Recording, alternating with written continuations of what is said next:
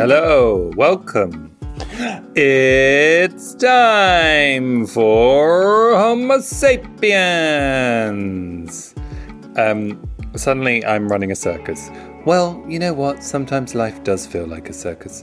And today we've got a very nice entertainer with us. See what I did there? What a segue. How are you all? Before I come on to who that entertainer is, let's do the important stuff. How's your week been? What's good? What's not good? I want to hear it all. How did you all feel about last last week's episode? Stephen K. Amos? Write in. Tell us your thoughts. Hello at homosapienspodcast.com, at homosapiens on Instagram. And I also had a lovely email from listener Jake about our World AIDS Day special, actually. But before all of that, who's on the show? Leo Reich is on the show today. Leo is an incredible comedian. He is the next big thing. Mark my words. He is so funny. He's a comedian, he's a writer, and he's just got his debut show on HBO called Literally Who Cares. And he's going to talk to us all about it. And we're going to talk about him and his life. I first saw him when he was supporting Simon Amstell on Simon's tour Spirit Hole. And he did this set, and I just laughed and laughed, and he just gripped the room. He was hysterical. So if you can watch his um, special, my God, please do. Um, that's coming up in just a moment. So I think it's time to head to the emails. But just before I do, one quick thing ad free listening. A reminder that if you want to listen to Homo sapiens without the ads, you can. All you got to do is go inside your Apple Podcast app, go to our Homo sapiens page, and the option to subscribe to Homo sapiens for 149 a month is there. Whilst you're there, do not forget to subscribe to the podcast on Apple so you never miss an episode and it helps other people discover us. Let's have a look at this email from lovely Jake. Thank you so much for a poignant episode. I've lived with HIV for over 15 years and I cannot explain the depth of gratitude I hold to be on meds to be undetectable Long live the NHS. Sadly, this sense of gratitude is always tinged with shame and survivor's guilt. We cannot and must not forget the way governments and leaders peddled a narrative of hate at gay men back then. But more importantly, must not continue to allow these same narratives to be regurgitated as they have been in recent years. The LGBTQ plus community has to remember these stories and the same tired tropes being remixed and used as cheap way to garner popularity and votes. Mm-hmm it's the scapegoating of you know this is me now, but you know the echoes with scapegoating of trans people are unbelievable. Back to the email. Now more than ever, we need to remain connected. HIV/AIDS was devastating to our community, but it uni- unified us. It shouldn't take another tragedy to bring our community together. Jake, thank you. That is a beautiful email, and I couldn't agree more.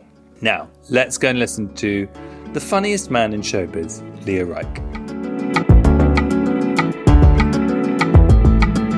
I'm living in a hotel at the moment. Oh, because um, I'm in Australia, not because I'm glamorous. And um, well, well, maybe both. Uh, you could be both. I'm doing my best, and there's no water in the bit. All the water's gone. So someone's going to come. I know someone's going to come up here and start trying to fix it while you're uh, while we're talking. But you know, they can oh, join the podcast too. That's amazing. So let's get someone else. Bring someone else in get a third perspective. That's always really useful. What do you mean the water's gone? Like there's no water? I just turn on the tap and nothing comes out. Okay, that's pretty. That's pretty explicit. Well, it's gonna be all of our lives in twenty years, right? That's true. So, so really, they're preparing you, and that's you. You get a heads up. That's perfect, really. And so I saw you supporting Simon Amstell, and you were so fucking funny, and it really stayed with me. The show that you did how did you skip over? How did you skip over ten years of um, slogging your guts out? Not to belittle the wonderful work you have done, but I'm like, please, no, please. You're coming in quite hot, Leo. Yeah, I don't really know. I have no idea. It was not. It was not the plan. I mean, having have, doing a like a TV special was never even something that I thought would happen at any point, let alone yeah. after the first show. So I'm sort of, I'm still, I'm riding the wave. It's very strange. And I don't know, it was just like a, a series of weird, like, well, not quite coincidences, but just like very lucky breaks that happened all in a row that I feel like mm. I've totally used up my allotted amount of luck like four times over at this point. And it was just because there was, I mean, American producers came to the show in Edinburgh, and then it went to New York, and then the people from HBO came to the New York run and really liked it. And none of those things had to happen like that. And I, I think that those American producers Yes. probably wouldn't have come to the Edinburgh run if I hadn't got reviews. I was really lucky in getting reviews published really early in that run, which is just like luck of the draw mm-hmm. on some level. It was all just a, you know, one thing snowballed into another. And I'm still mm. trying to figure out why. but it's great. It's incredible what's happened, but I, I don't ask the question in any way that it is in any way undeserved because it really stayed with me that show that you did at Simon's show. So how did you how did you start doing stuff? Like, you know, were you doing it at school? Did you want to be a comedian? I was like a big when I was a teenager. I was like a massive comedy fan, like hmm. nerd freak rat boy who would go to everything, be completely obsessed with it. Ah, yeah, would go often by myself to see like a work in progress sketch show and be like one of two people there, just keep showing up to the same people's stuff. Like really like obsessive comedy fan. And then I didn't really do anything at school. I wrote uh, like a play with my friend, um, which I've never revisited for obvious reasons that I'll want to tear off my skin. Um, and then actually started doing comedy when I went to uni, and just I guess just was like, well, I loved it. I loved watching this so much, and, I, and at that point had truly clocked my ten thousand hours of of like watching it. That was like, may as well give it a go. Yes. And did you find the introspective stuff hard at first? Well, that was always the stuff that I really liked the most was people being like a, a, kind of brutal honesty. I mean, the stuff I was doing before Simon's show was more kind of like explicitly confessional or anecdotal. And then the show itself is like, I don't really say anything true or revealing about my own life, but I think it's still hmm. con- the, the way we always talked about it when we were developing it is sort of like confessional through irony so that by the end of the hmm. hour hopefully you do get a sense of real introspection almost through how um, evasive and non-committal and ironic and sort of unearnest I've been the entire time. And hopefully that turns into something maybe more revealing about what's going on internally than it than it would have been if I had just like said a bunch of stuff that had actually happened. But yeah, that was always Yes. my.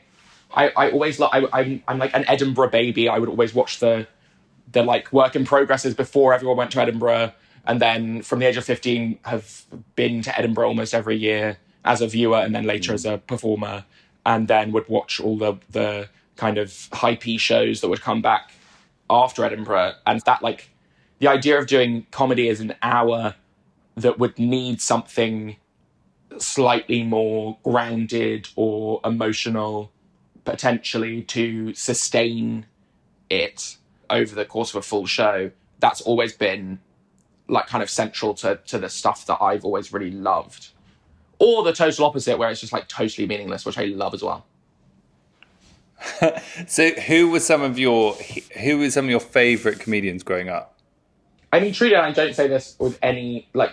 It couldn't be more true. Simon was my complete like number one first Mm. experience of watching stand up and being like, "This is fucking amazing," and mm. properly laughing and feeling something and going. I mean, at, at that point, I was probably I don't know. I was probably like thirteen or fourteen when I saw Do Nothing for the first time, and mm-hmm. at that point had only experienced comedy in a sort of like bite-sized Saturday night TV sense, and it really just immediately opened the floodgates into like oh, like stand-up can be so much more than that and get at so much, uh, much deeper and more interesting, and more complicated stuff, um, and be just as funny. And so that was really like the first thing. And then after that, I started going to the Invisible Dot, which was a, a comedy club around the corner from where I live. It, that was in King's Cross. It doesn't exist anymore. Yes. But I would go there the whole time. It was very like it was very like hipster wave, like 2012. they they had like a weird font, and it was like a it, like it was the first sort of craft beer craze. a lot of people there in sort of round glasses with Oh. big beards and, and like man buns and stuff. It was that kind of era. And I was just like obsessed with watching people like um, like Jamie and Tash Demetriou and Lolly Adefope and like Mae Martin was doing stuff at, there at the time. Sheeps, who are a sketch group, who are amazing. All of yeah, that kind of Tim Key. All of these people I would love you Tim you Key. T- yeah, Tim Key's amazing. And I'd go on like a Saturday night, often by myself, at the age of 15 or whatever, and be served underage by the people behind the bar, and would just cry laughing at Yeah. all of these people. And also, I think really, and this is going to make me sound even more lonely than I sound already, but there was real sense of like, it was, it felt like a community enterprise. It felt like there was a kind of house style and all of these comics knew each other and hung out with each other. And I was like, that's so fucking cool. Um, that that they get up on stage, sort of pretend to be like a cat with a cold or something insane. Probably never do it ever again. And then like hang out with each other. And I was like, so it was simultaneously, I love comedy. And also separately to that, I'd love to have a big group of crazy friends. But you were 15. How old were they? They must have been, I think they're probably about 10 years older than me. So they must have been like 25. And then So were you like, hi guys, would you like go and stand with them and maybe like there's a 15 year not, old? not quite. I would sometimes tweet, and this is always, it's so funny as well because then, then I started doing comedy and, and a lot of the time I would be like, hi, nice to meet you. And they'd be like, oh, you're that, you're, I know you. You're the guy from, from, from like Twitter. You're the tw- child. Tweet after the shows that being like, great show tonight. Oh, so oh, humiliating. so kind. I think it's lovely, and I love, I love an enthusiast. Yeah. Uh, yeah. I, I mean, I liked it at the time and I liked enthusiasts. Uh, making the transition from enthusiast to professional comedian who would like to be taken at least vaguely seriously is is difficult. I would say. I, I I burned a lot of bridges in terms of in terms of clout and aloofness. that no one Yeah, has but- ever thought that I was kind of intimidating or aloof. But that's probably fine because I'm not. But listen, you either come with that software or you don't, and just don't try and fake it. You know what I mean? Like, I, I I spent so long trying to be aloof, and it's like it doesn't work. I just can't help myself. I know. Wouldn't it be lovely though? So it's so classy, so classy to just sort of not care about anything, and and instead I care so It's- much about everything. Same, same. I I always have this.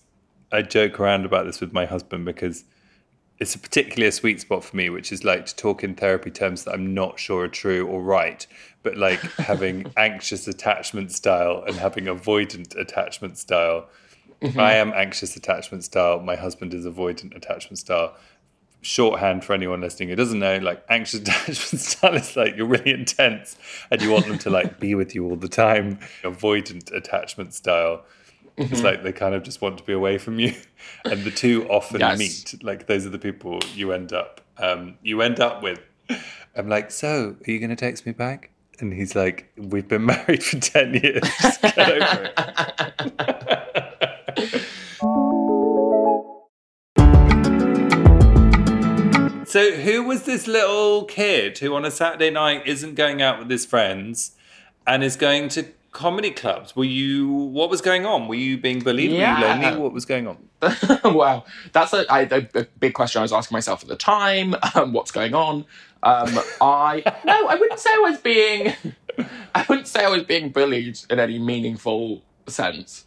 I was at a I was at an all boys school, um, which I was finding difficult, and I think it was more just a feeling of being. even though I would never have thought this at the time, and at the time th- would have thought my experience was totally unique and not a cliche in any way. But I think I was just having just quite like like basic teenage angst of like no one understands me. Um, I find it hard to connect with other people. The stuff that I feel like I like about myself, no one else seems to appreciate. I, I, I found it hard to fit in. I was very socially anxious. All of that stuff accumulated into a f- feeling quite isolated and also, honestly, bored. I think that was a huge part mm. of my teen experience was just re- really feeling bored and stuck and not knowing what to do about feeling so bored all the time of, Really? of everything that was going on. What were you bored by? I guess.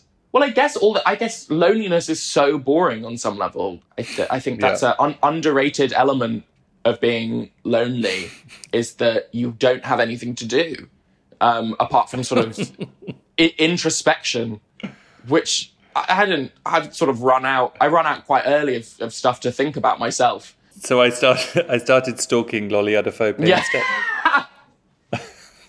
Yeah.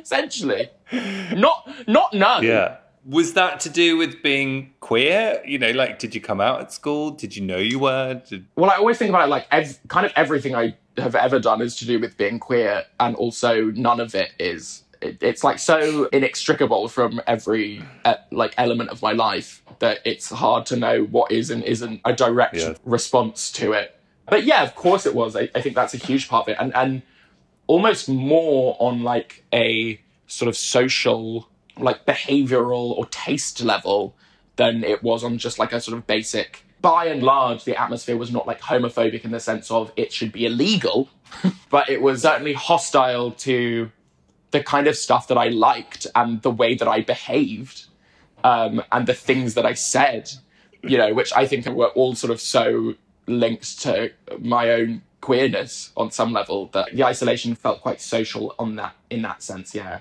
I mean, not to sort of bang the shame drum, but yeah, of You course, come like to, massive. that was going to be the other name for this podcast. We were, it was Homo sapiens or Bang the Shame Drum. Bang the shame drum. Which is Yeah. a great name for a podcast, which I might be using. I mean, Please do. And, and of, shame was a huge, uh, of course, a sort of fundamental part of my life, as it is for most teenagers anyway. But that added, I guess, the added level of being a queer boy, especially in an all male environment, constantly every day. Um, I think, yeah, that a kind of self loathing shaped not only the way I interact with people, but also uh, probably my love of comedy on some level um, is based on. I mean, so much stand up and so much comedy comes from the the massive tension between self loathing and self love, and that was always the stuff that I really liked. Is trying to balance like that immense feeling of shame with the simultaneous kind of suspicion that you might be a world leading genius and how those things square up against each other in kind of day to day experiences. I always think it's just so funny. Yes, it's really interesting that, isn't it? Because I do think that that is a very specific part of the queer experience. When I do my own sort of internal research on it, of like, okay, so why? Why do I have, feel those two things warring in me? Is like, I think I told myself that if I could just be the world leading genius, then I could escape the other stuff. And and Yeah. you know, sometimes I really admire, and I don't want to be reductive or rude. Sometimes, sometimes I really admire straight men, for example, for just being having so little propaganda against them that they are just very happy to just be. You know that they Yeah. like the world is structured in and around them. Yes, I mean, I think that's true in, in lots of ways. I definitely used to think that more. My experience over the past sort of few years, like talking to people, especially over the pandemic or like just post that, where everyone's just a bit like lost and attempting to find to regain any sense of purpose or direction, is the really like the experiences that I had as a like queer teenager or like the, the experiences I still have as like a queer man are so similar on some level to the experiences that a lot of my like straight male friends are having. And actually the kind of the facade of um easygoingness or like the appearance of a lack of anxiety or neuroses that I project onto them because of my own experiences. Often, when I actually end up talking to them about their lives, which I've only done recently, it's it's totally my own anxiety that has made me think that about them, and really they're they're experiencing the exact same thing constantly, and trying to.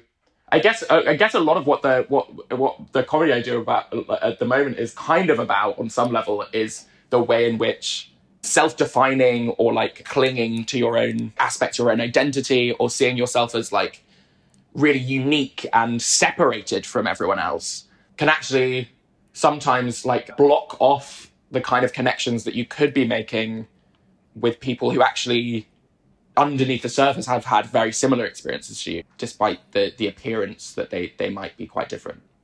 Does that make sense? Yeah. Yeah it does it really does. And i think actually we're sort of if you end up being queer, you're sort of blessed with at least you are then doors open to the language around expressing yourself around stuff, which I don't exactly. actually. I do. I think um, a lot of straight men are not afforded that to use mm-hmm. straight men as an example.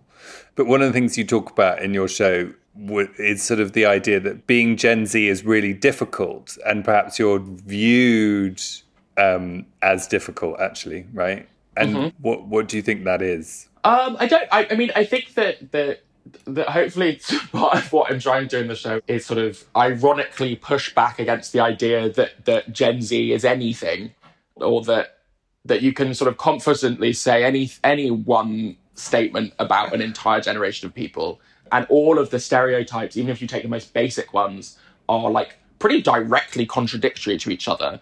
Like the idea that that Gen Z is difficult. Or I always think of like it, often in the same headline or the same like sort of bullshit right wing article, you'll get the idea that G- Gen Z are sort of weak, oversensitive pushovers who are obsessed with being offended, and simultaneously so politically uh, calculating and astute that they will, in five to ten minutes, cause the end of Western civilization and it just yes. doesn't square up in any way. And, and and it's the same with. I always think about how I mean people constantly complain about how Gen Z is so deeply hypersexualized, almost like obsessed with sex and provocative in some way, or like that everyone's like getting their clothes off on Instagram and doing OnlyFans, and then simultaneously that they're they're prudish woke scolds who don't like when two characters kiss in on TV or whatever. And it's like what you've done there is you've you've taken two different people's opinions that happen to be the same age and tried to characterize a generation with them. Not that there aren't trends, but I mean, God. Uh, and I, I think that part of what I found funny uh, in writing the show was thinking about how much Gen Z are talked about as a mm. monolith and how little they're, I guess, they're listened to, or how little they're, how little space they're afforded to to uh, speak for themselves, or, or how little space we're afforded to speak for ourselves on those kind of issues. And the contradictions I just think are so funny, the paradoxes and the the tensions between the the kind of desperate um, fear-induced attempts to try and describe what's going on with the children. Um, I always, I just think it's so funny. That's the end of part one of our lovely chat with Leo. Um, part two's on the feed.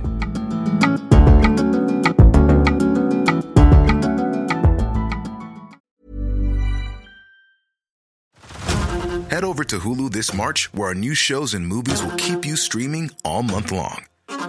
Catch the acclaimed movie All of Us Strangers, starring Paul Mescal and Andrew Scott.